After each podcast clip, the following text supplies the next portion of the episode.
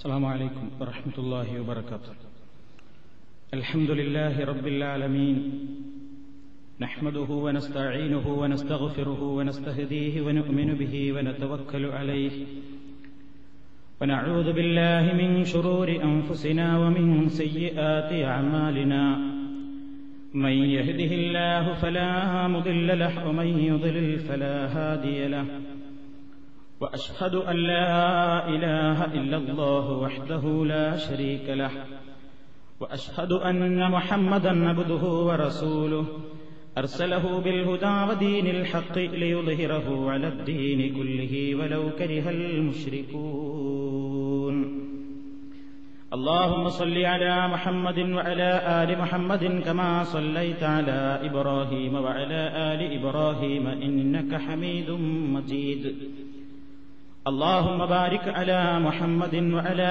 آل محمد كما باركت على إبراهيم وعلى آل إبراهيم إنك حميد مجيد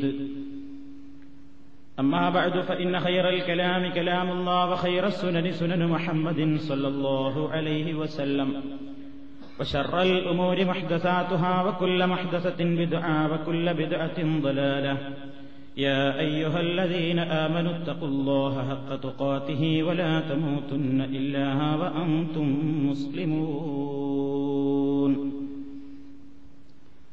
സ്നേഹമുള്ള സഹോദരന്മാരെ, സുഹൃത്തുക്കളെ, നമ്മുടെ തുടർച്ചയായി പ്രതിപാദിച്ചുകൊണ്ടിരിക്കുന്ന തൗഹീദിന്റെ ഭാഗമായി തബറുക്ക് ആ വിഷയത്തെ സംബന്ധിച്ചായിരുന്നു നമ്മൾ സംസാരിച്ചു വന്നത്.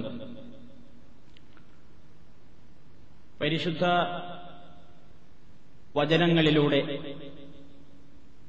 അള്ളാഹു നിശ്ചയിച്ചു തന്നിട്ടുള്ള വാക്യങ്ങളിലൂടെ, വചനങ്ങളിലൂടെ എങ്ങനെ നമുക്ക് തബറുക്ക് അതല്ലെങ്കിൽ ബർക്കത്ത് നേടാം, ഇതായിരുന്നു നമ്മൾ സംസാരിച്ചു വന്നത്. ആ കൂട്ടത്തിൽ പരിശുദ്ധ ഖുർആൻ മുഖേന എങ്ങനെയാണ് നമ്മൾ നന്മ ആശിക്കേണ്ടത്, ഈ ലോകത്തും പരലോകത്തും നമുക്ക് നേടിയെടുക്കാനുള്ള അത് മുഖേനയുള്ള നന്മകൾ, ഇതാണ് പറഞ്ഞു വന്നത്. അതിന്റെ ശേഷം അന്ന് ക്ലാസിന് ശേഷം ചില സുഹൃത്തുക്കൾ ചോദിച്ചിരുന്നു, ഈ ബർക്കത്തിന് വേണ്ടി ആളുകളൊക്കെ ഖുർആൻ ചുംബിക്കാറുണ്ട്, എന്താണതിന്റെ ഇസ്ലാമികമായ വശം എന്ന്. അത് പല ആളുകളും ഇവിടെ കൂടുതലായും ചെയ്തു കാണുന്നുണ്ട്. ഖുർആൻ ഓതാൻ വേണ്ടി എടുത്താൽ അതിന്റെ ഇരു ചട്ടകളിലും അതുപോലെ തന്നെ അകത്തും സുജൂദ് ചെയ്യുന്ന രൂപത്തിൽ നെറ്റിവെക്കലും അതേപോലെ തന്നെ ചെന്നിവെക്കലും തലയുടെ എല്ലാ ഭാഗത്തും മുട്ടിക്കലും മുത്തം വെക്കലും, അങ്ങനെ ഒരുപാട് നേരം അതുമക്കിടന്നൊരു കളി കാണാറുണ്ട്. വാസ്തവത്തിൽ അങ്ങനെ ഒരു ചര്യ പ്രവാചകൻ സല്ലല്ലാഹു അലൈഹി വസല്ലമിൽ നിന്ന്, അതല്ലെങ്കിൽ പ്രവാചകന്റെ ശേഷമുള്ള സ്വഹാബിമാരുടെ പ്രവർത്തനങ്ങളിൽ നിന്ന് റിപ്പോർട്ട് ചെയ്യപ്പെട്ടിട്ടില്ല. നബിന്റെ കാലത്ത് ഇനി ഖുർആൻ എടുത്തു മുത്താൻ അന്ന് ഖുർആൻ ക്രോഡീകരിച്ചിട്ടില്ലല്ലോ എന്ന് ചോദിക്കും എന്ന് വിചാരിച്ചുകൊണ്ട് തന്നെയാണ് ഞാൻ പറയുന്നത്. പ്രവാചകന്റെ ശേഷം സിദ്ദീഖുൽ അക്ബർ റളിയല്ലാഹു അൻഹുവിന്റെ കാലഘട്ടത്തിലാണ് അവിടെയും ഇവിടെയുമൊക്കെയായി വ്യത്യസ്തങ്ങളായി കിടന്നിരുന്ന ഖുർആാനിന്റെ ലിഖിത രൂപം ഇരു ചട്ടകൾക്കുള്ളിലായി ക്രോഡീകരിച്ചത്. അപ്പോ ഖുർആൻ എഴുതിയ ആ പലകയോ അല്ലെങ്കിൽ ആ എഴുതിയിട്ടുള്ള ഏത് വസ്തുവിന്മേലാണ് എഴുതിയിട്ടുള്ളതിൽ അത് എടുക്കുമ്പോൾ അതിന്മേൽ മുത്തുകയോ അല്ലെങ്കിൽ പ്രത്യേകമായ ഒരു തടവി അല്ലെങ്കിൽ ശരീരത്തിൽ തടവി അങ്ങനെ ഒരു ബർക്കത്തെടുക്കുകയോ ചെയ്യുന്ന പരിപാടി പ്രമാണങ്ങളിലൊന്നും വന്നിട്ടില്ല. അതുകൊണ്ട് തന്നെ അതൊരു പിൽക്കാലത്ത് എവിടെ നിന്നോ കടന്നു വന്ന ഒരു അനാചാരം തന്നെയാണ്. എന്നാൽ ഈ പറഞ്ഞതുകൊണ്ടോ ഖുർആാനിന് ബഹുമാനില്ല, ഖുർആാനൊന്നും മുത്താൻ പാടില്ല. നമുക്ക് അല്ലാഹു സുബ്ഹാനഹു വ തആല ബർക്കത്തും നന്മയും ആശിക്കാവുന്ന പ്രവർത്തനങ്ങൾ പഠിപ്പിച്ചിരുന്നിട്ടുണ്ട്. അങ്ങനത്തെ സ്ഥലത്ത് മുത്തിയാൽ തന്നെ നമുക്ക് ബർക്കത്ത് കിട്ടൂ. എല്ലാം നല്ലതല്ലേ എന്ന് വിചാരിച്ച് നിർദ്ദേശമില്ലാത്ത സ്ഥലത്ത് ബർക്കത്ത് വിചാരിച്ചുകൊണ്ട് മുത്താനും തടവാനും പോയാൽ അതുകൊണ്ട് ഇസ്ലാമിൽ ഒരു പ്രതിഫലവും ലഭിക്കുകയില്ല. നമുക്കൊക്കെ മനസ്സിലാകുന്ന ഉദാഹരണം ഞാൻ പറയാം. പരിശുദ്ധ കഅബാലയത്തിൽ ഹജറുൽ അസ്വദിനെ മുത്തൽ മാത്രമാണ് സുന്നത്തുള്ളത്.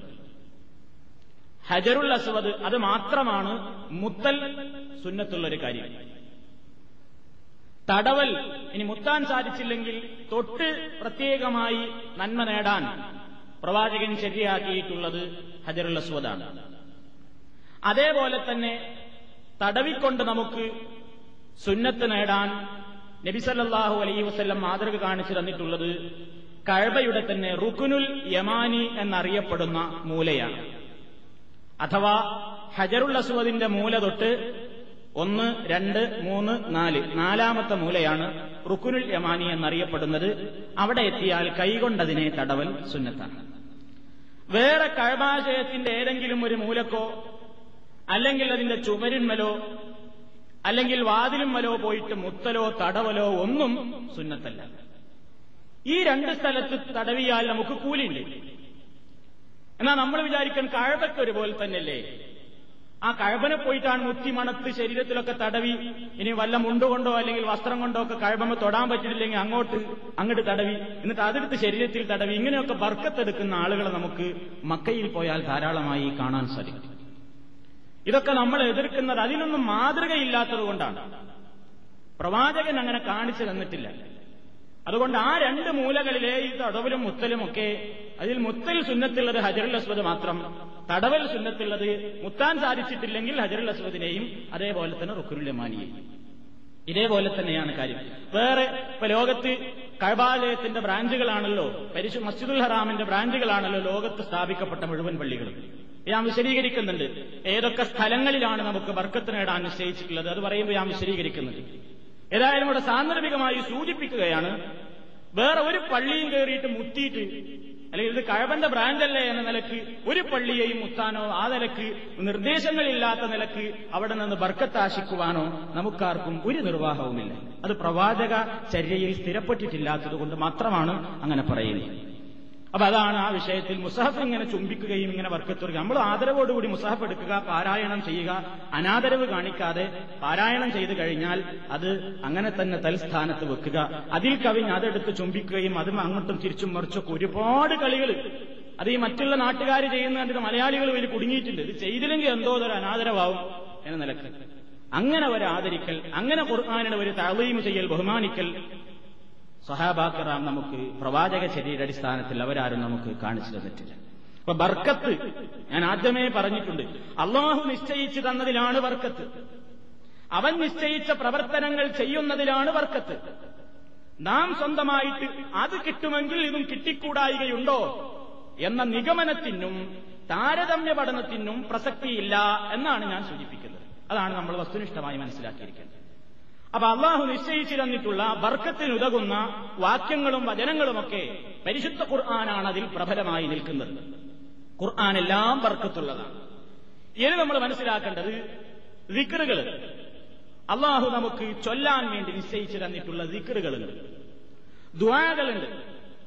പരിശുദ്ധ ഖുർആനിൽ വന്ന ദുആകളൊക്കെ ഖുർആൻ പോലെ തന്നെ അല്ലാത്ത നിലക്ക് തന്നെ ഒരുപാട് ദുആകൾ നബി സല്ലല്ലാഹു അലൈഹി വസല്ലം പഠിപ്പിച്ചിരുന്നിട്ടുണ്ട്. ഈ ദിക്ർ എന്ന് പറഞ്ഞാൽ തന്നെ എന്താണ് ഇതിന്റെ അർത്ഥം? സ്മരണ, ഓർക്കുക. അത് രണ്ട് നിലക്കുണ്ടാകും. വദിക്റുല്ലാഹി സുബ്ഹാനഹു വതആല യകൂനു ബിൽ ഖൽബി വയകൂനു ബിൽ ലിസാനി, ഹൃദയം കൊണ്ട് ഓർക്കലുണ്ടാകും. വയകൂനു ബിൽ ലിസാനി, നാവ് കൊണ്ടും ദിക്ർ ഉണ്ടാകും. വൽഅഫ്ളു മിൻഹുമാ കാന ബിൽ ഖൽബി വൽ ലിസാനി ജമീഅ, അതിൽ ഏറ്റവും അഫ്ളലായത് ഹൃദയവും നാവും പങ്കെടുക്കുന്ന ദിക്റാണ്. അപ്പോൾ മനസ്സിലാ ഓർമ്മയുള്ളതോടൊപ്പം നാവുകൊണ്ട് പറയൽ, അതാണ് ദിക്റുകളിൽ ഏറ്റവും ശ്രേഷ്ഠകരമായത്. ഇത് നമ്മെ അള്ളാഹുവിനെ സംബന്ധിച്ചുള്ള സ്നേഹം, അവന്റെ യഥാർത്ഥമായ ഓർമ്മയിങ്ങനെ മനസ്സിൽ നിലനിൽക്കുമ്പോൾ തെറ്റുകളിൽ നിന്ന് വിട്ടുനിൽക്കുവാനുള്ള ഒരു പ്രത്യേകമായ മാനസികമായ ഒരവസ്ഥ, തിന്മകളിൽ നിന്ന് മാറി നിൽക്കുവാനുള്ള ഒരു കരുത്ത്, ഇതൊക്കെയാണ് ദിക്റുകൊണ്ട് നമുക്ക് അല്ലാഹു സുബ്ഹാനഹു വ തആല ചെയ്തു തരുന്ന ഏറെ വലിയ നന്മകൾ.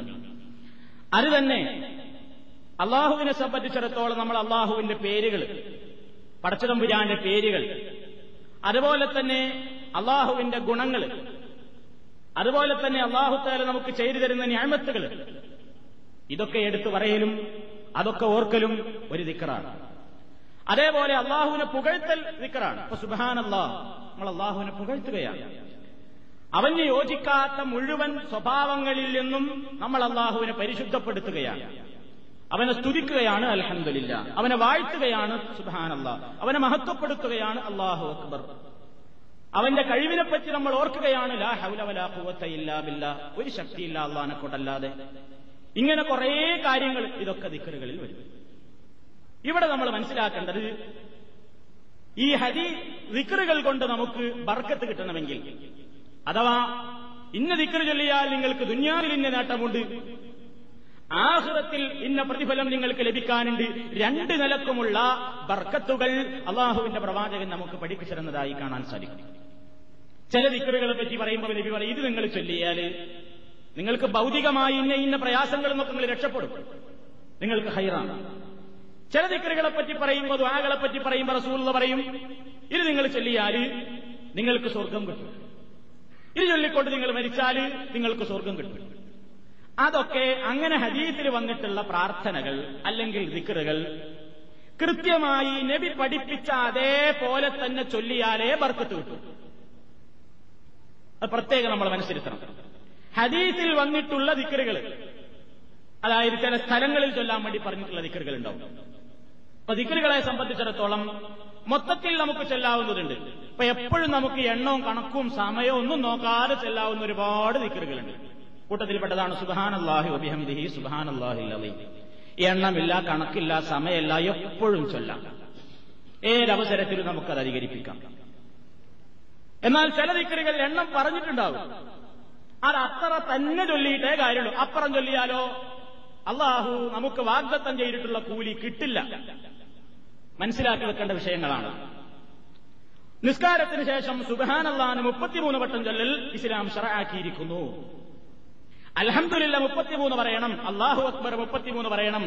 100 തികക്കാൻ ലാ ഇലാഹ ഇല്ലല്ലാഹു വഹ്ദഹു ലാ ശരീക ലഹു ലഹുൽ മുൽക്കു വലഹുൽ ഹംദു വഹുവ അലാ കുല്ലി ഷൈഇൻ ഖദീർ. ഇതൊരാൾ സുബ്ഹാനല്ലാഹ് എന്ന 100 ചൊല്ലിയാലോ, അൽഹംദുലില്ലാഹ് 100 ചൊല്ലിയാലോ, അല്ലാഹു അക്ബർ 100 ചൊല്ലി, അവൻ അതുകൊണ്ട് അല്ലാഹു വാഗ്ദത്തം ചെയ്തിട്ടുള്ള ബർക്കത്ത് ലഭിക്കുമോ? കിട്ടില്ല. എന്തേ കാരണം? അതാണ് അല്ലാഹു നിശ്ചയിച്ച എണ്ണത്തിലും സമയത്തിലും കാര്യത്തിലും മാത്രമാണ് ബർക്കത്തുള്ളത്. അതാണ് മുഴുവൻ ബർക്കത്തുകളും അല്ലാഹുവാണ് അതിന്റെ ഉടമ. അവൻ നിശ്ചയിക്കണം, അവൻ നിശ്ചയിച്ച എണ്ണം തന്നെ ചൊല്ലണം, അവൻ നിശ്ചയിച്ച പദം തന്നെ ഉച്ചരിക്കണം. ആ പദം തന്നെ മാറ്റിയാലോ കാര്യമില്ല. സുബ്ഹാനല്ലാ എന്ന് പറയുന്നതിന് പതില് ഒരാള് ഉസബ്ബിഹുല്ലാഹ എന്ന് പറഞ്ഞു വെറുതെ പറയാ. ഉസബ്ബിഹുല്ലാഹ അർത്ഥത്തിന് ഞാൻ എന്റെ റബ്ബിനെ വാഴ്ത്തുന്നു എന്നാണ് പേര്. അതുകൊണ്ട് പിന്നെ ഈ സുബ്ഹാനല്ലാ നീ കൂരിട്ടു അത് കിട്ടൂല. പണ്ഡിത ലോകത്തിന്റെ അഭിപ്രായം അതാണ്. അതിനവരൊരു ഉദാഹരണം പറയുന്നുണ്ട്. ആശയത്തിന് മാറ്റൊന്നുമില്ലെങ്കിലും വാക്കുപോലും നമുക്ക് മാറ്റാൻ പാടില്ല. നമ്മൾ വാക്കുപോലും മാറ്റാതെ, അർത്ഥമൊന്നും മാറുന്നില്ല, ഒരേ അർത്ഥമുള്ള രണ്ട് പദങ്ങൾ പോലും ഉപയോഗിച്ചാൽ നമുക്ക് ബർക്കത്ത് നഷ്ടപ്പെടുമെന്നാണ് പണ്ഡിത ലോകത്തിന്റെ അഭിപ്രായം. എന്താ തെളിവ്? നബി സല്ലല്ലാഹു അലൈഹി വസല്ലമയുടെ പഠിപ്പിച്ചിരുന്നൊരു ദിക്റുണ്ട്. അതായത് രാത്രിയിൽ ഉറങ്ങാൻ കിടക്കുന്ന അവസരത്തിൽ റസൂലുള്ള പറഞ്ഞു, നിങ്ങൾ ഉറങ്ങാൻ പോകുന്ന സന്ദർഭത്തിൽ ഇത് അത്തൈത്തമർജഅക്കാൻ, നിന്റെ കിടപ്പറയിലേക്ക് നീ ചെന്നാൽ, അതിനുവേണ്ടി ഒരുങ്ങിയാൽ നീ എന്ത് ചെയ്യണം? ഒളു കൊടുക്കണം, അതേപോലെ തന്നെ വിരിപ്പൊക്കൊന്ന് കുടഞ്ഞു വൃത്തിയാക്കണം, അതുപോലെ തന്നെ നീ കിടക്കുമ്പോൾ വലതു ഭാഗത്തേക്ക് ചെരിഞ്ഞുകൊണ്ട് നീ കിടക്കണം.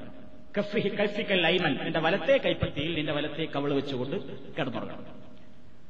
അവിടെ പറയാൻ വേണ്ടി പറഞ്ഞു ഒരു പ്രാർത്ഥന, അല്ലാഹുമ്മ ഇന്നി അസ്ലംതു നഫ്സി ഇലൈക വഫവ്വലതു അംരി ഇലൈക വവജ്ജഹ്തു വജ്ഹി ഇലൈക വഅൽജഅതു ളഹരി ഇലൈക റഗ്ബതൻ വറഹബതൻ ലാ മൽജഅ വലാ മൻജഅ മിൻക ഇല്ലാ ഇലൈക ആമൻതു ബികിതാബിക അല്ലദീ അൻസൽതാ വബിനബിയിക അല്ലദീ അർസൽതാ അള്ളാഹുവെ, ചുരുക്കി പറയുകയാണ്, അള്ളാഹുവെ, ഞാൻ എന്റെ എല്ലാം നിന്നിലേക്ക് സമർപ്പിച്ചിരിക്കുന്നു. പ്രതീക്ഷയോടുകൂടി, ആഗ്രഹത്തോടുകൂടി, അതോടൊപ്പം തന്നെ ഭയത്തോടുകൂടിയും എന്റെ എല്ലാം ഞാൻ നിന്നിൽ ഏൽപ്പിച്ചുകൊണ്ടുതാ ഉറങ്ങുന്നു. ആമന്തു ബികിതാബികല്ലദീ അൻസൽത, നീ അവതരിപ്പിച്ചിട്ടുള്ള പരിശുദ്ധ ഖുർആൻ നിന്റെ ഗ്രന്ഥത്തിൽ ഞാൻ മുഅ്മിനാണ്. വബിനബിയികല്ലദീ അർസൽത, നീ അയച്ചിട്ടുള്ള നിന്റെ നബിയിലും ഞാൻ മുഅ്മിനാണ്. ഇത് ഒരാള് വബിറസൂലികല്ലദീ അർസൽത എന്ന് ചൊല്ലി, അവിടെയാണ് നിങ്ങൾ മനസ്സിലാക്കേണ്ടത്. ഒബി നബിയിക്കല്ലതീ അർസൽത എന്ന പദത്തിന് പകരം ഒബി റസൂലിക്കല്ലതീ അർസൽത, അർത്ഥമൊന്നും വ്യത്യാസമില്ലല്ലോ, നബി റസൂലൊക്കെ ഒന്ന് തന്നെയല്ലേ. പക്ഷെ ഹദീസിൽ അള്ളാഹു റസൂലിന് വഹി കൊടുത്തിട്ട് നബി പഠിപ്പിച്ചിരുന്ന വചനം ഒബി നബിയിക്ക എന്ന് തന്നെയാണ്.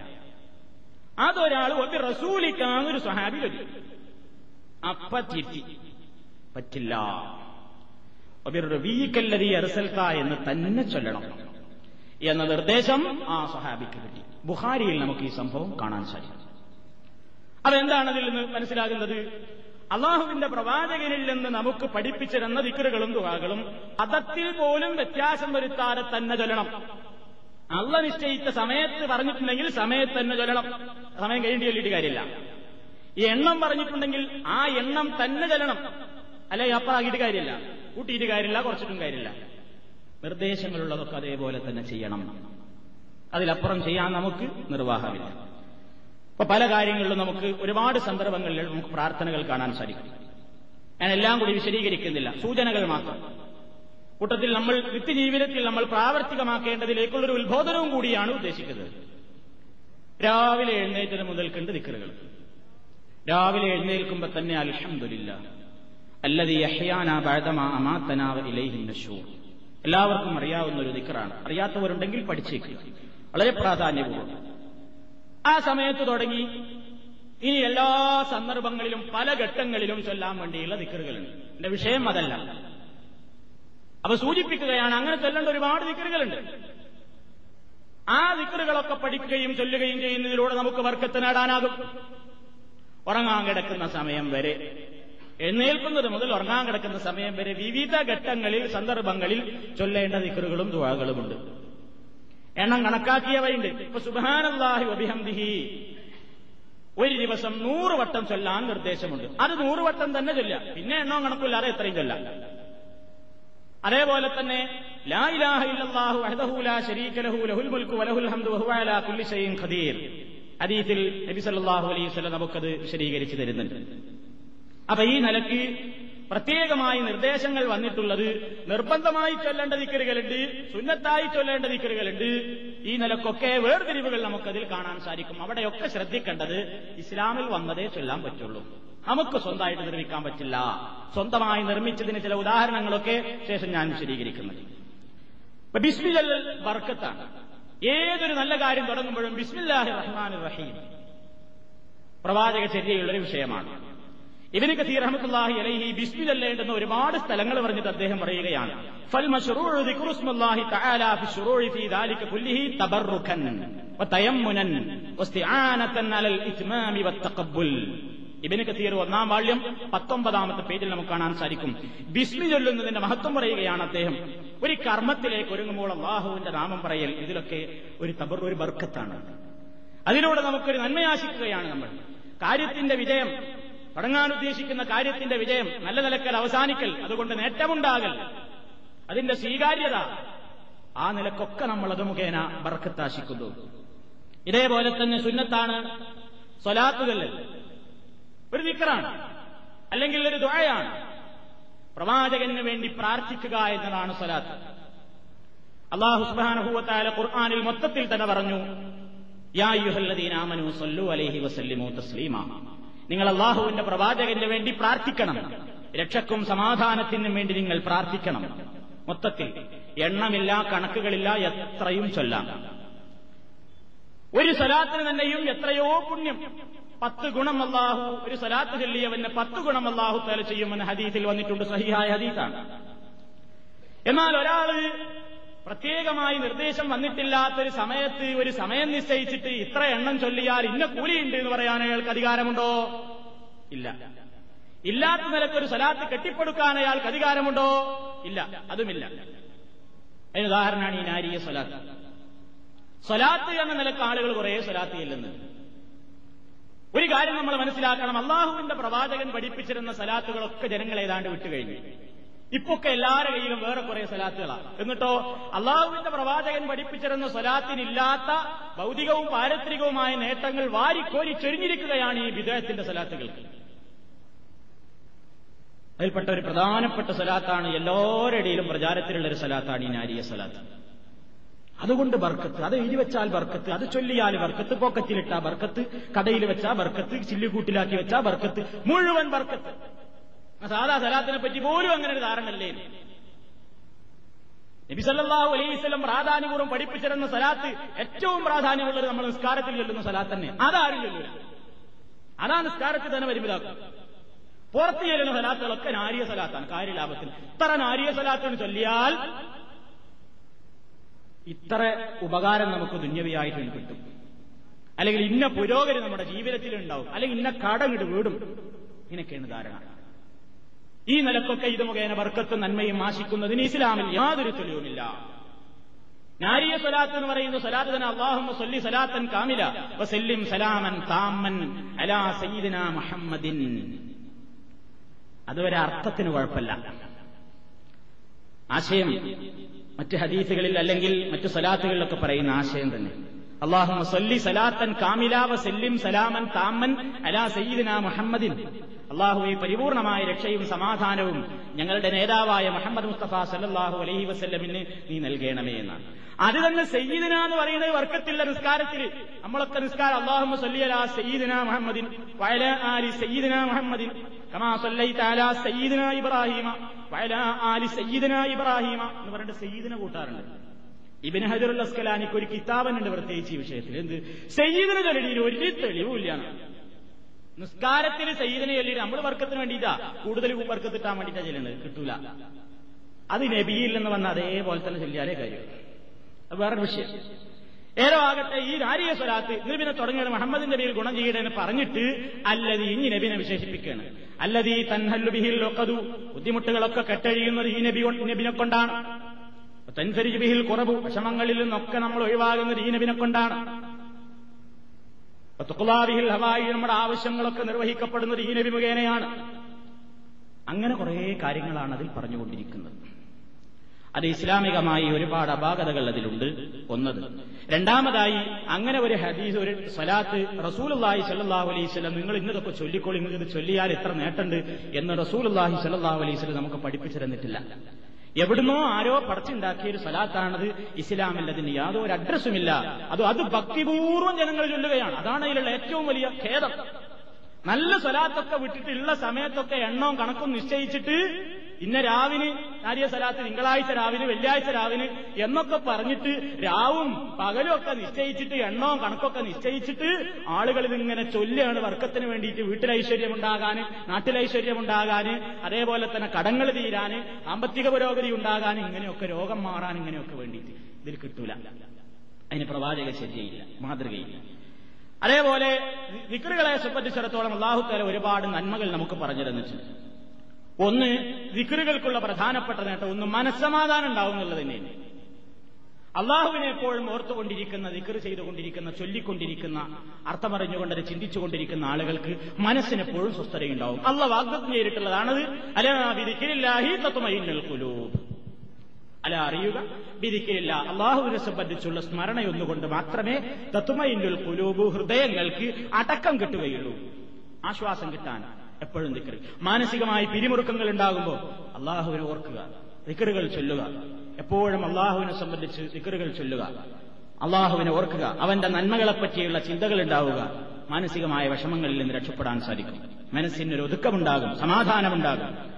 അതേപോലെ തന്നെ മനുഷ്യന് ശാരീരികമായി തന്നെയും ശക്തി പ്രതീക്ഷിക്കാമെന്നതിലേക്ക് സൂചനയുള്ള ഒരു ദിക്റ് കൂടി നബി സല്ലല്ലാഹു അലൈഹി വസല്ലം പഠിപ്പിച്ചിരുന്നിട്ടുണ്ട്. പണ്ഡിത ലോകം ആ ഹദീസിനെ ആ വഴിക്കും വിശദീകരിച്ചിട്ടുണ്ട്. ഏതാണത്? ഒരിക്കൽ നബി സല്ലല്ലാഹു അലൈഹി വസല്ലമിന്റെ അടുക്കൽ മകള് വന്നിട്ട് പറഞ്ഞു, വാപ്പാ, നബിനോടാ പറയുന്നത്, വാപ്പാ, വീട്ടിലുള്ള വേലകളൊക്കെ ചെയ്തിട്ട് കണ്ടില്ലേ എന്റെ കയ്യമ്മൽ തഴമ്പ് വന്നിരിക്കുന്നത്? ആസുകല്ല് പിടിച്ചിട്ടും അമ്മിക്കല്ല് പിടിച്ചിട്ടും പണിയെടുത്തിട്ടും ഒക്കെ ഒരുപാട് തഴമ്പുണ്ട് കയ്യിൽ. വീട്ടിലെ വേലകൾ ചെയ്തിട്ട് തീരുന്നില്ല നബിയെ. നമുക്ക് യുദ്ധത്തിലും മറ്റൊക്കെ കിട്ടിയിട്ടുള്ള ഒരുപാട് അടിമകളൊക്കെ ഉണ്ടല്ലോ. ഏതെങ്കിലും ഒരു ഭൃത്യനെ നമ്മുടെ പൊരിയിൽക്കൊന്ന് നിശ്ചയിച്ചു തന്നാൽ നബിയെ വലിയ ഉപകാരമായിരുന്നു എന്ന് മകള് പോയിട്ട് റസൂലുള്ളാഹിനോട് ആവശ്യം പറഞ്ഞപ്പോ നബി സല്ലല്ലാഹു അലൈഹി വസല്ലം മകളെയും മരുമകനായ അലി റളിയല്ലാഹു തആല അൻഹുവിനെയും വിളിച്ചുകൊണ്ട് പറഞ്ഞു കൊടുക്കുകയാണ്, അൻയുസബ്ബിഹാ കുല്ല ലൈലത്തിൻ ഇദാ ഖദാ മദാജിഹുമാ 33 വയഹ്മദാ 33 വയകബ്ബിറാ വയഹ്മിദാ 33 വയകബ്ബിറാ 34. വേലക്കാരൻ നിശ്ചയിച്ചു കൊടുക്കാൻ പറഞ്ഞപ്പോ നബി പഠിപ്പിച്ചു കൊടുത്തു, നിങ്ങൾ രണ്ടാളും എന്ത് ചെയ്യും? നിങ്ങൾക്ക് വിഷമമുണ്ടല്ലേ, ബുദ്ധിമുട്ടുണ്ടല്ലേ? നിങ്ങളൊരു കാര്യം ചെയ്യും, രണ്ടാളും ഉറങ്ങാൻ കിടക്കുമ്പോ സുബ്ഹാനല്ലാഹ് 33 പ്രാവശ്യം പറയും, അൽഹംദുലില്ലാഹ് 33 പ്രാവശ്യം പറയും, അല്ലാഹു അക്ബർ 34 പ്രാവശ്യവും പറയും. എന്നിട്ട് നബി സല്ലല്ലാഹു അലൈഹി വസല്ലം പറയുകയാണ്, ഫഹുവ ഖൈറുൽ ലക്കുമാ മിൻ ഖാദിമിൻ, നിങ്ങൾ ആവശ്യപ്പെട്ട വേലക്കാരനില്ലേ അതിനേക്കാൾ നിങ്ങൾക്കിത് ഖൈറാണ്. ബുഖാരിയിലുള്ള ഹദീസാണ്. അതിനെ വിശദീകരിച്ചപ്പോൾ പണ്ഡിതന്മാരിൽ പലരും പറഞ്ഞു, എന്ത് ഒരുപാട് വ്യാഖ്യാനങ്ങൾ പറഞ്ഞ കൂട്ടത്തിൽ പറഞ്ഞു, ഇതിൽ ഇതും ഉദ്ദേശമുണ്ടാകാം, ഒരു വേലക്കാരില്ലാതെ തന്നെ തന്റേതായ കാര്യങ്ങൾ നിർവഹിക്കുവാനുള്ള ഒരു മനക്കരുത്തും ശാരീരികമായ കരുത്തും ഈ ദിക്ർ മുഖേന പ്രതീക്ഷിക്കാവുന്നതാണ്, അതും കൂടി അതിൽ പ്രതീക്ഷിക്കാവുന്നതാണ് എന്ന് പണ്ഡിതലോകം അതിനെ സംബന്ധിച്ച് അഭിപ്രായം പറഞ്ഞു. ഒരു തെറ്റായ അഭിപ്രായമാണത് എന്ന് എനിക്ക് തോന്നിയിട്ടില്ല. അതുകൊണ്ട് തന്നെ നമുക്കതിൽ പ്രതീക്ഷിക്കാവുന്നത് തന്നെയാണ്. പ്രവാചകന്റെ ബഹുവ ഖൈറുല്ലകുമാ മിൻ ഖാദിമിൻ, ഒരു ഖാദിമിനേക്കാൾ നിങ്ങൾക്ക് ഇതാണ് ഖൈർ എന്നാണല്ലോ നബി സല്ലല്ലാഹു അലൈഹി വസല്ലം പറഞ്ഞിട്ടുള്ളത്. അപ്പൊ അന്നലക്കും നമുക്കതിൽ നിന്ന് ബർക്കത്ത്, നന്മ പ്രതീക്ഷിക്കാവുന്നതാണ് ഭൗതിക ലോകത്തും. ആഖിറത്തിൽ ഇതിന് ഇരട്ടിയാണ്. ഭൗതികമായും ഇതുകൊണ്ട് ഈ നിലക്കൊക്കെ ബർക്കത്ത്, നന്മ നമുക്ക് പ്രതീക്ഷിക്കാവുന്നതാണ്. അതേപോലെ തന്നെ പരിശുദ്ധ ഖുർആനിൽ നമുക്ക് കാണാൻ സാധിക്കും, നൂഹ് നബി അലൈഹിസ്സലാത്തു വസ്സലാം ജനങ്ങളോട് പറഞ്ഞു, ഇസ്തഗ്ഫിറൂ റബ്ബക്കും, നിങ്ങൾ നിങ്ങളുടെ റബ്ബിനോട് പൊറുക്കലിനെ ചോദിക്കുക. പാപമോചനത്തിന് വേണ്ടിയുള്ള പ്രാർത്ഥന കാരണത്താൽ ദുന്യാവിലും ബർക്കത്ത് കിട്ടും. എന്താ? യുർസിലിസ് സമാഅ അലൈക്കും മിദറാറ, അല്ലാഹ് നിങ്ങൾക്ക് മഴ തരും. വയുംകിദുക്കും ബിഅംവാലിൻ വബനീന വയജ്അൽ ലക്കും ജന്നാത്തിൻ വയജ്അൽ ലക്കും അൻഹാറ, അവൻ നിങ്ങൾക്ക് മക്കളെയും അതുപോലെ തന്നെ സമ്പത്തുക്കളെയും നൽകിയിട്ടൊരു പക്ഷേ ആദരിച്ചു എന്ന് വരും. അതേപോലെ തന്നെ തോട്ടങ്ങളും കായ്കനികളും ആറുകളും നദികളുമൊക്കെ അവൻ നിങ്ങൾക്ക് നൽകും. ഇതിലൂടെയൊക്കെ നിങ്ങളുടെ പ്രശ്നങ്ങൾ അല്ലാഹു പരിഹരിക്കും ഭൗതികമായി. അപ്പൊ ഭൗതികമായും വാഗ്ദത്തങ്ങൾ ഈ ദിക്റുകൾക്കും ദുആകൾക്കും ഒക്കെ, ചില ദിക്റുകൾക്ക് അല്ലാഹു തആല വാഗ്ദത്തം ചെയ്തിട്ടുണ്ട്. അതേപോലെ അബൂ ദാവൂദ് റിപ്പോർട്ട് ചെയ്ത ഹദീസിൽ നബി സല്ലല്ലാഹു അലൈഹി വസല്ലം പറയുകയാണ്, മൻ ലസിമൽ ഇസ്തിഗ്ഫാറ ജഅലല്ലാഹു ലഹു മിൻ കുല്ലി ദീഖിൻ മഖ്റജാ വമിൻ കുല്ലി ഹമ്മിൻ ഫറജാ വറസഖഹു മിൻ ഹൈതു ലാ യഹ്തസിബ്. ആരെങ്കിലും അസ്തഗ്ഫിറുല്ലാഹ്, അല്ലാഹുവിനെ പൊറുക്കലിനെ തേടൽ നിത്യമാക്കിക്കൊണ്ടിരുന്നാൽ ജഅലല്ലാഹു ലഹു മിൻ കുല്ലി ദീഖിൻ മഖ്റജാ, അവന്റെ പ്രയാസങ്ങളിൽ നിന്ന് അല്ലാഹു ഒരു എളുപ്പത്തെ നൽകും. വമിൻ കുല്ലി ഹമ്മിൻ ഫറജാ, അവന്റെ മനക്ലേശങ്ങൾക്ക് അവൻ അല്ലാഹു ഒരു തുറസ്സ് നൽകും. അവൻ അറിയാത്ത വഴിയിലൂടെ അവൻ അല്ലാഹു തആല നൽകിക്കൊണ്ടിരിക്കും. ഇതൊക്കെയും ഹദീസിൽ വന്നിട്ടുള്ള കാര്യങ്ങളാണ്. അപ്പൊ ഭൗതികമായും ദിക്റുകളിലൂടെയും ദുആകളിലൂടെയും നമുക്ക് ബർക്കത്തുകൾ പ്രതീക്ഷിക്കാവുന്നതാണ്. പക്ഷേ ഇതിന്റെയൊക്കെ ആത്യന്തികമായ നേട്ടം, ഇതൊക്കെ ചൊല്ലുന്നതിൽ ഈ ദുന്യാവിലുള്ള നേട്ടം മാത്രമാണ് നമ്മൾ ലക്ഷ്യം അല്ല, മതപരമായിട്ട് തന്നെയുള്ള ബർക്കത്താണ് ഏറ്റവും പ്രധാനം. ഹദീസുകൾ നമുക്ക് കാണാൻ, ഞാൻ നേരത്തെ പറഞ്ഞു, മൻ ഖാല ലാ ഇലാഹ ഇല്ലല്ലാഹു വഹ്ദഹു ലാ ശരീക ലഹു ലഹുൽ മുൽക്കു വലഹുൽ ഹംദു വഹുവ അലാ കുല്ലി ഷൈഇൻ ഖദീർ ഫീ യൗമിൻ 100 മറ കാനത് ലഹു ഇദ്ല 10 റിഖാബിൻ വകുതിബത് ലഹു 100 ഹസന വമുഹിയത് അൻഹു 100 സയ്യിഅ വകാനത് ലഹു ഹിർസം മിനശ് ശൈത്താൻ യൗമഹു ദാലിക ഹത്താ യുംസിയ വലം യഅതി അഹദുൻ ബിഅഫ്ള മിമ്മാ ജാഅ ബിഹി ഇല്ലാ അഹദുൻ അമല അക്സറ മിൻ ദാലിക. ബുഖാരിയിലും മുസ്ലിമിലും ഒക്കെ നമുക്ക് കാണാൻ സാധിക്കും. ആരെങ്കിലും ഞാൻ നേരത്തെ പറഞ്ഞ ലാ ഇലാഹ ഇല്ലല്ലാഹു വഹ്ദഹു ലാ ശരീക ലഹു ലഹുൽ മുൽക്കു വലഹുൽ ഹംദു വഹുവ അലാ കുല്ലി ഷൈഇൻ ഖദീർ എന്ന് ഒരു ദിവസം 100 വട്ടം പറഞ്ഞാൽ, അതതിന് എണ്ണുണ്ട്, അത് 100 വട്ടം തന്നെ ഒരിക്കൽ ചെല്ലുമ്പോൾ 100 വട്ടം ചൊല്ലുക. ഈ സുന്നത്ത് കിട്ടാൻ വേണ്ടി പിന്നെ നിങ്ങൾ എത്രയും തവണ എണ്ണവും കണക്കില്ലാതെ ചെല്ലാവുന്നതാണ്. എണ്ണവും കണക്കും നിശ്ചയിച്ചത് അത് ആ കണക്കിൽ തന്നെ 100 വട്ടം തന്നെ, അത് എല്ലാം 110 അല്ലരുത്, അത് 100 എണ്ണം തന്നെ. ആ ഉദ്ദേശത്തോടുകൂടി അങ്ങനെ ചൊല്ലിയാൽ അവന് 10 അടിമകളെ മോചിപ്പിച്ച പ്രതിഫലമുണ്ട്. അവന് 10 നന്മകൾ അല്ലാഹു 100 നന്മകൾ എഴുതി കൊടുക്കുന്നതാണ്. അവന്റെ നന്മയുടെ ഹസനാത്തിന്റെ പട്ടികയിൽ എഴുതപ്പെടും. അവനിൽ നിന്ന് വന്നുപോയിട്ടുള്ള നൂറോളം പാപങ്ങൾ പൊറുക്കപ്പെടും. ശൈത്താന്റേതായ ഒരുപാട് ഷെറുകളിൽ നിന്ന് അവനതൊരു സുരക്ഷിതത്വമാണ്. രാവിലെയാണ് ഒരുത്തൻ ചെല്ലുന്നതെങ്കിൽ അവന് വൈകുന്നേരം വരെ അവൻ ആ നിലക്കുള്ളൊരു സുരക്ഷിതത്വം അതുകൊണ്ടുണ്ട്. ഇതാണ് നബി സല്ലല്ലാഹു അലൈഹി വസല്ലം ഈ വിഷയത്തിൽ പഠിപ്പിച്ചിരുന്നിട്ടുള്ളത്. അതേപോലെ തന്നെ നിസ്കാരത്തിന്റെ ശേഷം ഞാൻ നേരത്തെ പറഞ്ഞ അതേ പ്രാർത്ഥന തന്നെ, അതേ ദിക്ർ തന്നെ, നമുക്കറിയുന്നത് തന്നെയാണ്. ഒന്നുകൂടി ആവർത്തിക്കുകയാണ്. മൻ സബ്ബഹല്ലാഹ ഫീ ദുബരി കുല്ലി സ്വലാത്തിൻ സലാസൻ വസലാസീൻ. ആരെങ്കിലും നിസ്കാരത്തിന്റെ പിറകെ 33 വട്ടം സുബ്ഹാനല്ലാഹും അൽഹംദുലില്ലാഹും അല്ലാഹു അക്ബറും വഖാല തമാമൽ 100ാമത്തെ എണ്ണം തികക്കാൻ വേണ്ടി ലാ ഇലാഹ ഇല്ലല്ലാഹു വഹ്ദഹു ലാ ശരീക ലഹു ലഹുൽ മുൽക്കു വലഹുൽ ഹംദു വഹുവ അലാ കുല്ലി ഷൈഇൻ ഖദീർ എന്നും പറഞ്ഞാൽ ഗുഫിറത്ത് ഖതായാഹു, അവന്റെ പാപങ്ങൾ പൊറുക്കപ്പെടും. വൈൻ കാനത് മിസ്ല സബദിൽ ബഹരി, സമുദ്രത്തിലെ നുരയോളവും പതയോളവും ആ പാപങ്ങൾ എത്തിയിട്ടുണ്ടെങ്കിലും. എത്ര വലിയ നേട്ടമാണ്! സമുദ്രത്തിലെ നുരയും പതയും എണ്ണമില്ല, കണക്കില്ല. അത്രമാത്രം പാപങ്ങൾ ഒരാളിൽ നിന്ന് വിശദീകരിച്ചിട്ടുണ്ട് പണ്ഡിതന്മാരി. ചെറുപാപങ്ങളാണ് ഉദ്ദേശം. വൻപാപങ്ങൾ തൗബയില്ലാതെ പൊറുക്കുകയില്ല, വൻപാപങ്ങൾ തൗബയോടുകൂടെ പൊറുക്കുകയില്ല. അതല്ലാതെ തന്നെ ഈ വിധു മുഖേനയൊക്കെ ചെറിയ ചെറുതായിട്ട് വന്നു പോകുന്ന പാപങ്ങളൊക്കെ എത്ര തന്നെ ആധിക്യമുണ്ടെങ്കിലും അതൊക്കെ ഇത് മുഖേന പൊറുക്കപ്പെടുമെന്നാണ്. ഇതൊക്കെ നമ്മൾ ശ്രദ്ധിക്കണം. ഈ നിലക്കുള്ള ബർക്കത്ത്, ദുന്യവിയായും ഉഖ്റവിയായും അഥവാ ഐഹികമായും പാരിത്രികമായുള്ള ബർക്കത്തുകൾ അല്ലാഹു തആല വാഗ്ദത്തം ചെയ്തിട്ടുള്ള ദിക്റുകളും ദുആകളും ഒക്കെ നിത്യജീവിതത്തിൽ നമ്മൾ വളരെ ശ്രദ്ധയോടുകൂടി കൈകാര്യം ചെയ്യണം. നമുക്കതുകൊണ്ട് ഒരുപാട് നേട്ടങ്ങളുണ്ട്. രണ്ട് സ്ഥലത്തും പ്രതീക്ഷിക്കാൻ നേട്ടങ്ങളുണ്ട്. അല്ലാഹു പറഞ്ഞതുകൊണ്ട്, റസൂല് പറഞ്ഞതുകൊണ്ട് നമുക്കത് പ്രതീക്ഷിക്കാനുണ്ട്. നമ്മുടെ സ്വന്തം വകയായിട്ട് നമുക്കൊരു നിയമമുണ്ടാക്കാൻ പാടില്ല. സയ്യിദുൽ ഇസ്തിഗ്ഫാർ എന്ന് പറയുന്ന ഒരു പ്രാർത്ഥന കാണാൻ സാധിക്കും. ഇസ്തിഗ്ഫാറിന്റെ നേതാവാണ്. അല്ലാഹുമ്മ അൻത റബ്ബീ ലാ ഇലാഹ ഇല്ലാ അൻത ഖലഖ്തനീ വഅനാ അബ്ദുക വഅനാ അലാ അഹ്ദിക വഅഹ്ദിക മസ്തതഅ്തു അബൂഉ ലക ബിനിഅമതിക വഅബൂഉ ലക ബിദംബി ഫഗ്ഫിർ ലീ ഫഇന്നഹു ലാ യഗ്ഫിറു ദുനൂബ ഇല്ലാ അൻത അഊദു ബിക മിൻ ശർരി മാ സനഅ്തു ഇദാ ഖാല ഹീന യുംസിയ ഫമാത ദഖലൽ ജന്ന. ഇതൊരാളാണ് ചൊല്ലിയാൽ, അവൻ രാവിലെയാണ് ചൊല്ലിയതെങ്കിൽ വൈകുന്നേരമാണ് ഒരുത്തൻ ചൊല്ലി, അങ്ങനെയാണ് മരിച്ചു, അവൻ സ്വർഗാവകാശിയാകുന്നു.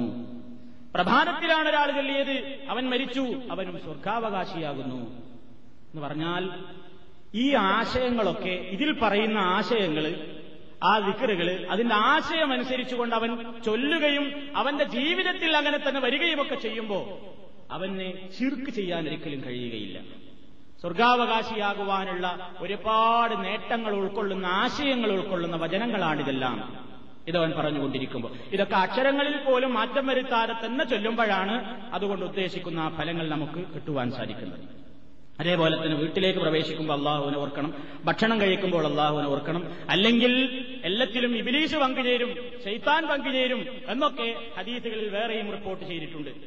അതുപോലെ തന്നെ മനക്ലേശങ്ങൾ ദൂരീകരിക്കുവാൻ വേണ്ടി, മനപ്രയാസങ്ങൾ ദൂരീകരിക്കുവാൻ വേണ്ടി എന്നൊക്കെ പറഞ്ഞിട്ട് വേറെയും ഹദീസിൽ വാരിതായിട്ടുള്ള ഒരുപാട് പ്രാർത്ഥനകളുണ്ട്. ഞാനൊന്നും വിശദീകരിക്കുന്നില്ല. നിങ്ങൾ ഏത് ദിക്റുകളും ദുആകളും ഏത് ലക്ഷ്യത്തിന് വേണ്ടി ചൊല്ലുമ്പോഴും പരിശോധിക്കണം. അല്ലെങ്കിൽ അറിവുള്ളവരോട് ചോദിക്കണം, എന്ത് ഇന്ന ദിക്ർ അല്ലെങ്കിൽ ഇന്ന ദുആ നമുക്ക് ഇന്ന കാര്യത്തിന് ചൊല്ലാമെന്നതിന് ഇസ്ലാമിക പ്രമാണങ്ങളിൽ തെളിവുണ്ടോ? ഉണ്ടെങ്കിലേ ചൊല്ലാവൂ. ഏത് ഹോദ് ഉണ്ടാക്കിയതാണെങ്കിലും കാര്യമില്ല. അല്ലെങ്കിൽ ആരുണ്ടാക്കിയതാണ് ഇന്ന ആളെ ദുആ എന്നൊക്കെ പറഞ്ഞിട്ട് ഓരോരുത്തർ സമൂഹത്തിൽ ബർക്കത്തിന് വേണ്ടിയിട്ട് ഒരുപാട് ദുആ ചൊല്ലുന്നുണ്ട്. ഈ മൗലൂദ് കിതാബിന് എടുത്തു നോക്കിയാൽ കാണാം ഇത്ര വക ദുആകൾ എന്നിട്ട് കുറേ ദുആകൾ. എന്നിട്ട് അതിൽ ആദം നബി തങ്ങളുടെ ദുആ, നോഹ് നബിയുടെ ദുആ, യൂനുസ് നബിയുടെ ദുആ, ഇസ്മായിൽ നബിയുടെ ദുആ എന്നൊക്കെ പറഞ്ഞിട്ട് ഒരുപാട് പ്രാർത്ഥനകൾ. ഇപ്പൊ യൂനുസ് നബിയുടെ ദുആ എന്ന് പറയുമ്പോൾ ലാ ഇലാഹ ഇല്ലാ അൻത സുബ്ഹാനക ഇന്നി കുന്തു മിനൽ ളാലിമീൻ എന്ന ഖുർആനിൽ വന്നത് അതൊന്നുമല്ല, അതൊക്കെയാണ് മാറ്റി. എന്നിട്ട് വേറെ പേജുകളോളുള്ളൊരു ദുആ കാണാൻ സാധിക്കും. ഈ ദുആന്റെ ഏടുകൾ വീട്ടിലൊക്കെ പണ്ട് നമ്മളെ വീടുകളിലൊക്കെ ഈ ആൾക്കാർ ഇങ്ങനെ വളരെ ഭക്തിയോടുകൂടി കൊണ്ടുനടക്കും. 313 വക ഇന്ന ദുആ, ഇത്ര ദുആകൾ, എന്നിട്ട് യാസീന്റെ ഏട്, അതിന്റെ കൂട്ടത്തിൽ ഇങ്ങനെ കുറെ പരക്കഞ്ചുല്ലർഷ്, നാരിയ സലാത്ത്, നൂറുൽ ഈമാൻ ദുആ, സലാമത്തുൽ ഈമാൻ ദുആ, അതേപോലെ തന്നെ യാ ലത്തീഫ് ബൈത്ത്, ഇങ്ങനെയൊക്കെ കഞ്ചുല്ലർഷ്, ഇങ്ങനെ കുറേ ഉണ്ടല്ലോ. ഇങ്ങനെ കുറേ ദിക്റുകൾ, കുറേ റാത്തീബുകൾ. എന്താ ഇതിലൊക്കെ ആശയത്തിന് വരെ തകരാറുണ്ട്. ചിലരൊക്കെ ചോദിക്കാറുണ്ട്, എന്താ റാത്തീബി അല്ലേ കുഴപ്പം? റാത്തീബിൽ എന്താ പറയണേ?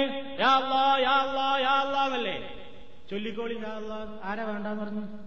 പക്ഷെ അതല്ലല്ലോ ഇവിടെ പ്രശ്നം. ഇത് ഇത്ര എണ്ണം ചൊല്ലണം എന്ന് ആരെ ഇവിടെ പഠിപ്പിച്ചു? അള്ളാഹു നിശ്ചയിക്കാത്തൊരു ദിക്റ്, അതിന് ഇത്ര എണ്ണം ചൊല്ലിയാൽ ഇത്ര കൂലിയുണ്ട് എന്നിവിടെ പഠിപ്പിക്കാൻ ഇവിടെ ആർക്കാ അധികാരം? അവിടെ ഇസ്ലാമിക ശിർക്കിലേക്ക് ചെന്നെത്തിക്കും ചില പ്രാർത്ഥനകൾ. അതിൽ ആശയത്തിന് ശിർക്കൊന്നുമില്ലെങ്കിലും എന്താ കാരണം അറിയോ? അള്ളാഹു ചോദിച്ചു അംലഹും ശുറകാ ശറഉ ലഹും മിനദ്ദീനി മാ ലം യഅ്ദം ബിഹില്ലാ, അവർക്ക് വല്ല പങ്കാളികളുമുണ്ടോ? ശറഉ ലഹും മിനദ്ദീനി, മതത്തിൽ നിന്നവർക്ക് ശറാക്കി കൊടുക്കുവാൻ, മാ ലം യഅ്ദം ബിഹില്ലാ, അല്ലാഹു തആല അനുമതി കൊടുത്തിട്ടില്ലാത്തതിനെ പുതിയതായിട്ട് ശറയിൽ കുറെ എഴുതി ചേർക്കാൻ അവർക്ക് വേറെ വല്ല പങ്കാളികളുമുണ്ടോ എന്ന് അല്ലാഹു തആല ചോദിച്ചിട്ടുണ്ട്. അപ്പൊ ആൾക്കാർ എന്നിട്ട് എന്ത് ചെയ്തു? മനുഷ്യകരങ്ങളാൽ എഴുതപ്പെട്ട പ്രാർത്ഥനകൾ വലിയ ഭക്തിയിലും ബഹുമാനത്തിലും ചൊല്ലി നടക്കും. അത് വേണമെങ്കിൽ പോക്കറ്റിലുണ്ടാവും, കയ്യിലുണ്ടാവും, വീട്ടിലുണ്ടാവും, എല്ലായിടത്തും ഉണ്ടാവും. ഹദീസിൽ വാരിതായ പ്രാർത്ഥനകൾക്കൊന്നും ആർക്കും ഒരു പ്രസക്തിയില്ല. അപ്പൊ ഞാൻ ഈ വായിച്ച ഒരുപാട് പ്രാർത്ഥനകൾ ദിക്റുകൾ ആളുകളൊക്കെ കൈയൊഴിച്ചു. നിത്യജീവിതത്തിൽ ചൊല്ലേണ്ട ഒരുപാട് ദിക്റുകളുണ്ട് സ്ഥിരപ്പെട്ടത്. അതൊന്നും ആർക്കും അറിഞ്ഞൂടാ, നമുക്ക് എല്ലാവർക്കും ഒഴിവായി, പ്രത്യേകിച്ച് മലയാളികൾക്ക് ഇതൊന്നും അറിഞ്ഞൂടാ. എല്ലാവർക്കും അറിയണ എന്താ? നാരിയ സലാത്തും കെഞ്ചുല്ലർഷും നൂറുലിമാൻ ദ്വഴയും യാലത്തീഫ് ബൈത്തും അദാദ റാത്തീബും പൂക്കോയാന്റെ റാത്തീബും ഒബാന്റെ റാത്തീബും അതേപോലെ തന്നെ മൊഹീദ്ദീൻ റാത്തീബും ഇഫായി റാത്തീബും ഇതൊക്കെയാണ് എല്ലാവർക്കും അറിയാം. എന്താ ഇതിലെ അപാകതകളുള്ളത്? എന്താ? അല്ലാഹു സുബ്ഹാനഹു വ തആല നിശ്ചയിക്കാത്ത ഒരു സമയത്ത് അവൻ നിശ്ചയിക്കാത്തൊരു ദിക്ർ അവൻ നിശ്ചയിക്കാത്തൊരു എണ്ണത്തിൽ ചൊല്ലാൻ പാടില്ല. ദിക്റല്ലേ എന്ന് വിചാരിച്ചാൽ ചൊല്ലാൻ പറ്റൂല. പറ്റൂല എന്ന് പറഞ്ഞാൽ പറ്റില്ല. എന്താ കാരണം? അതിവിടെ ശറാക്കാൻ ഇവിടെ ആർക്കാ അധികാരം? പരലോകത്തിന്റെ കൂലിണ്ട് എന്ന് പറഞ്ഞാൽ ചൊല്ലണതേ. ഇത് ഇന്നൊരു ഇത്ര സമയത്ത് 303 വട്ടം എന്നതാണ് ചൊല്ലുക, അല്ലെങ്കിൽ ഇത്ര വട്ടം. എണ്ണവും കണക്കും സമയം നിശ്ചയിച്ചില്ലാതെ എത്രയും മനുഷ്യന് ചൊല്ലാം. പക്ഷെ എണ്ണവും കണക്കും നിശ്ചയിക്കാത്തതിന് നമ്മൾ എണ്ണം കൊടുക്കുക, നമ്മളൊരു സമയം നിശ്ചയിക്കുക, നമ്മളൊരു രൂപം നിശ്ചയിക്കുക, എന്നിട്ട് നമ്മളിങ്ങനെ ചൊല്ലുക. ആശയത്തിൽ തെറ്റില്ലാത്തതുകൊണ്ട് മാത്രം കാര്യങ്ങൾ ശരിയാവില്ല. എണ്ണവും കണക്കും നിശ്ചയിക്കാത്തത് എണ്ണവും കണക്കും നിശ്ചയിക്കാൻ നമുക്ക് അധികാരമല്ല. അത് അധികാരം അള്ളാഹ്ക്ക് മാത്രമാണ്. അതാണ് ഇതിൽ തൗഹീദുമായിട്ട് ബന്ധപ്പെട്ട വിഷയം. അത് അള്ളാഹ്ക്ക് മാത്രമാണ് നിശ്ചയിക്കാനുള്ള അധികാരം. അവൻ അത് റസൂലുള്ളാഹിക്ക് അറിയിച്ചു കൊടുത്തിട്ട് ആ നബീന് പറഞ്ഞു. അല്ല, നബി സ്വന്തത്തെ പ്രകാരം ഒരു ദിക്റിന്റെ എണ്ണവും പഠിപ്പിച്ചു തന്നിട്ടില്ല. വമാ യൻതിഖു അനിൽ ഹവാ, നബി ഒരു കാര്യവും സ്വന്തം ഇഷ്ടപ്രകാരം നബി സംസാരിക്കാറില്ല. ഇൻ ഹുവ ഇല്ലാ വഹ്യുൻ യൂഹാ, അവിടത്തേക്ക് വഹ്യാണ് കൊടുത്തിട്ട് അത് അങ്ങോട്ട് പഠിപ്പിച്ചു തരാറുള്ളത്. അപ്പൊ അങ്ങനെ തന്നെ ചൊല്ലണം. ഇനി നിങ്ങൾ നോക്കൂ, റാത്തീബുകളിലൊക്കെ കാണുന്നുണ്ട് കുറെ എണ്ണങ്ങൾ. ഇസ്ലാം പറഞ്ഞു മൻ അമില അമലൻ ലൈസ അലൈഹി അംറുനാ ഫഹുവ റദ്ദുൻ, റസൂലുള്ളാഹിയുടെ വാക്കാണ്. മൻ അമില, ആരെങ്കിലും ചെയ്താൽ, അമലൻ ഒരു കർമ്മം, ദിക്റാവട്ടെ, ദുആയാവട്ടെ, നിസ്കാരാവട്ടെ, നോമ്പാവട്ടെ, എന്തും ആവട്ടെ, ലൈസ അലൈഹി അംറുനാ, നമ്മുടെ കൽപ്പനാ വിഷയത്തിൽ കിട്ടിയിട്ടില്ലാത്ത ഒരു കാര്യം ഒരാൾ ചെയ്താൽ ഫഹുവ റദ്ദുൻ, തള്ളണം. അത് ഇസ്ലാമിൽ അതിന് സ്ഥാനമല്ല, അതുകൊണ്ട് പ്രതിഫലം കിട്ടുകയില്ല. യാതൊന്നും അതുകൊണ്ട് മോഹിക്കേണ്ടതില്ല. റാത്തീബുകൾ എടുത്തു നോക്കിയാൽ ചില റാത്തീബുകാർക്ക് 3 വട്ടാണ് പ്രധാനം. അവർ കൊടുക്കുന്നത് ഇക്കറൊക്കെ 3 വട്ടം ചെല്ലണം. സുബ്ഹാനല്ലാഹ് 3 വട്ടം, അല്ലെ അൽഹംദുലില്ലാഹ് 3 വട്ടം, ഹാ ഹൂ എന്നാണെങ്കിൽ 3 വട്ടം, ഹീ ഹൂ എന്നാണെങ്കിൽ 3 വട്ടം, ഇങ്ങനെ 3 വട്ടത്തിന്റെ റാത്തീബ് വരുന്നു. വേറെ ചില റാത്തീബുകാർക്കൊക്കെ 7 അവരുടെ എണ്ണം, അവർക്ക് ഇഷ്ടപ്പെട്ട എണ്ണം 7ആണ്. മൗലൂദിന്റെ ഹിതാബ് ഇങ്ങനെ മറിച്ചൊക്കെ കാണാൻ ഞാൻ വിശദീകരിക്കുന്നില്ല. ചിലർക്ക് 33ആണ്, ചില റാത്തീബുകാർക്ക് 100 വട്ടാണ്, ചില റാത്തീബുകാർക്ക് 111ആണ്, വേറെ ചില റാത്തീബുകാർക്ക് 303ആണ്. 303 ഇപ്പോ വേറെ ചില ദിക്റുകളിൽ ഇപ്പൊ ഉദാഹരണമായിട്ട് ഇപ്പൊ ഈ അദ്ദാദ് റാത്തീബില്, അതേപോലെ തന്നെ ഈ മൊഹീദ്ദീൻ റാത്തീബില്, ഇതിലൊക്കെ കാണാം, മൊഹീദ്ദീൻ റാത്തീബിലൊക്കെ കാണാൻ സാധിക്കും ഇല്ലല്ലാ, ഇല്ലാഹു, യാഹു, ഹൂഹു, അല്ലാ അല്ലാ അല്ലാ അല്ലാ 111. അതാണ് കഴിഞ്ഞ ഉടനെ തന്നെ ഈ കാണാം അല്ലാ അല്ലാ അല്ലാ 111. പിന്നെ 222 ചൊല്ലിയാൽ പോരെ, ഒന്നെ പറയും അല്ലാ അല്ലാ അല്ലാ 111. അത് കഴിഞ്ഞ ഉടനെ തന്നെ അല്ലാ അല്ലാ അല്ലാ 111, പിന്നെയും പറഞ്ഞ അല്ലാ അല്ലാ അല്ലാ 111. ഹൂ ഹൂ, എന്നിട്ട് ഇതൊക്കെ ആഹു എന്നാണ് ഒരു ദിക്ർ. റിഫാഇ റാത്തീബിലെ ഒരു ദിക്ർ ആ എത്ര? 303 വട്ടം. ഹാ ഹും 303 വട്ടം. ഇതൊക്കെ ബർക്കത്തിന് ചില ദിക്റുകളാണ്. ഹീ ഹം 303. ലാ ലാ 303. എന്താ നോ നോ നോ ലാ ലാ 303. പിന്നെ പറയണേ അല്ല അല്ല അല്ലാന്നല്ല, അല്ല അല്ല 303 വട്ടം. ഇല്ല ഇല്ല 303 വട്ടം. മനുഷ്യന് ഇബ്ലീസ് എന്നിട്ട് കൊടുന്നിരിക്കാണ്. അള്ള പഠിപ്പിച്ച സുബാനി ആയിലായില്ല ഒക്കെ വിട്ടെറിഞ്ഞിട്ട് വലിയ വാഗ്ദത്ത അതിനൊക്കെ. ഇതൊരു പൊരിയിലാണ് ചൊല്ലിയാലെന്താ? ബിദിക്രില്ലാഹി തൻമഹിഖുദ്ദുരുബു വതൻഫതിഹുൽ ബസായിറു വൽ ഖുലൂബു വദിക്റുല്ലാഹി അഫ്ളു കുല്ലി ശൈഇ كذا قال الإله والحبيب. ഇതൊക്കെയാണ് ചൊല്ലിയിട്ട് ആ ദിക്റാണ് ചൊല്ലിയിട്ട് അതിന്റെ അടിയിൽ കൊടുത്തിരിക്കണമെന്ന് ഇതും പറയണം. അള്ളാഹനെ ഓർക്കുന്നതോടി പാപങ്ങളൊക്കെ മായ്ച്ചു കളയും. കണ്ണിനും കാതിനും ഹൃദയത്തിനൊക്കെ പ്രകാശം ഉണ്ടാവും. അള്ളാഹുവിനെ സംബന്ധിച്ചുള്ള ഓർമ്മ അതാണ് എല്ലാ വസ്തുക്കളെക്കാളും അഫ്ള് എന്ന് അള്ളയും റസൂലും പറഞ്ഞിരിക്കുന്നു. കാര്യം വളരെ ശരിയാ പറഞ്ഞത്. പക്ഷെ ഇതൊക്കെ കൊടുത്താ പറയുന്നത് ഇതാ ദിക്റുള്ള, ഇതൊക്കെ എല്ലാത്തിലേക്കാണ് ഹൈറാണെന്ന് വിശ്വസിച്ച് പാടി പറഞ്ഞുകൊണ്ടിരിക്കുന്ന ജനങ്ങൾ. പൂക്കോയന്റെ റാത്തീവിൽ എണ്ണ 66 പ്രധാനം. ഏത് പറഞ്ഞാലും തൊട്ടൊന്നും പിടിച്ചോക്ക 66. എന്താ ഈ നമ്പറിന്റെ അസൽ? അല്ലാഹു അലം. ഇവർ ഓരോരുത്തരാ ഉണ്ടാക്കിയെന്നെ. ബിസ്മിക്ക് 756, 756 ഉണ്ടാക്കിയ നമ്മളല്ലേ? പടച്ചോന്റെ കോടായിട്ട് ഇങ്ങനെ 756 ബി. കത്തെഴുതുമ്പോ ഒന്നും ചില മനുഷ്യന്മാരത് ഒഴിവാക്കിയിട്ടില്ല. നാട്ടിക്ക് കത്തെഴുതാണെങ്കിൽ ഒരു ചന്ദ്രക്കലിട്ടിട്ട് അതിലൊരു 786 എന്നിരുന്നിട്ട് ബി എന്ന് വിടും. ഇത് ബി, ഇത് 786, ഇത് ഈ ചന്ദ്രക്കല. ഈ ആളുകൾ വിചാരിച്ചാൽ അത് ചന്ദ്രക്കല എന്ന് പറഞ്ഞപ്പോൾ എന്താ ഇസ്ലാമിന്റെ ഒരു ചിഹ്നം ചന്ദ്രക്കല. സൂര്യനും ചന്ദ്രനും ഒക്കെ അള്ളാഹുവിന്റെ ദൃഷ്ടാന്തങ്ങൾ തന്നെ. സൂര്യനെ വരച്ചേക്കല്ലേ ചന്ദ്രൻ, അതിൽ 786 എന്നൊരു ബി. ഇതൊക്കെ ബർക്കത്തിന് വേണ്ടിയിട്ടാണ് അവർ എഴുതുന്നത്. ബർക്കത്തിന് കിട്ടാനാണ്, ബർക്കത്തിന് വേണ്ടിയിട്ടാണ് അങ്ങനെ എഴുതിയത്. ഈ നിലക്കൊക്കെ ആവശ്യമില്ലാത്ത അനാവശ്യമായ അനാചാരങ്ങൾ ഈ സമൂഹത്തിൽ വന്നിട്ടുണ്ട്. വേറെ ചിലർ ദിക്റാണ് മുഹമ്മദ് മുഹമ്മദ് മുഹമ്മദ് മുഹമ്മദ് നൂർഷാ തരീഖത്തരെ റസൂലുള്ളാഹിയുടെ പേരിൽ സ്വലാത്ത് ചെല്ലാനല്ലാതെ മുഹമ്മദ് മുഹമ്മദ് മുഹമ്മദ് മുഹമ്മദ് ഇങ്ങനെ 1000 വട്ടം ചെല്ലാൻ ഇസ്ലാം എവിടെയും പറഞ്ഞിട്ടുണ്ടാകും. ഓല തരീക്കത്ത് ശൈഖന്മാരുണ്ടാക്കി കൊടുക്കണ ഒക്കെ ഈ ചൊല്ലണ തരീക്കത്ത് ഈ ദിക്റുകളൊക്കെ ഓരോ തരീക്കത്തിന്റെ ശൈഖന്മാരാണ് ഉണ്ടാക്കിയതാ. നിങ്ങൾക്ക് എന്താ അതിന് തെളിവ്? ഖുർആനിലുണ്ടോ ഹദീസിലുണ്ടോ എന്ന് ചോദിച്ചാൽ എന്താ പറയേണ്ടത്? നിങ്ങൾ ഞാൻ ഉറങ്ങുമ്പോ എനിക്ക് റസൂലുള്ള സ്വപ്നത്തിൽ വന്ന് കിനാ കാട്ടിയിട്ട് ചൊല്ലാൻ വേണ്ടി പറഞ്ഞാണ്, അത് നിങ്ങളാണ് ചൊല്ലിക്കോളി. ഇസ്ലാമില് ആരുടെ സ്വപ്നത്തിനും ഒരു വിലയില്ല, റസൂലുള്ളാഹിയുടെ സ്വപ്നത്തിനാ വില. അല്ലെങ്കിൽ നബിന്റെ മുമ്പിന്ന് നബി ജീവിച്ചിരിക്കുന്ന കാലത്ത് സ്വഹാബി സ്വപ്നം കണ്ടിട്ട് ആ വിഷയം നബിനോട് വന്ന് പറഞ്ഞിട്ട് നബി അംഗീകാരം കൊടുക്കണം, അതിനേ വിലയുള്ളൂ. റസൂലുള്ളാഹിയുടെ മരണശേഷം ആര് സ്വപ്നം കണ്ടാലും ഇസ്ലാമിലത് തെളിവല്ല. സ്വപ്നത്തിൽ കിട്ടിയത് ദിക്ർ, എനിക്ക് മനാമിൽ കിട്ടിയത്, ഏർവാടി മെഹ്ലറിൽ നിന്ന് കിട്ടിയത്, അജ്മീറിൽ നിന്ന് ഇബ്രാഹിം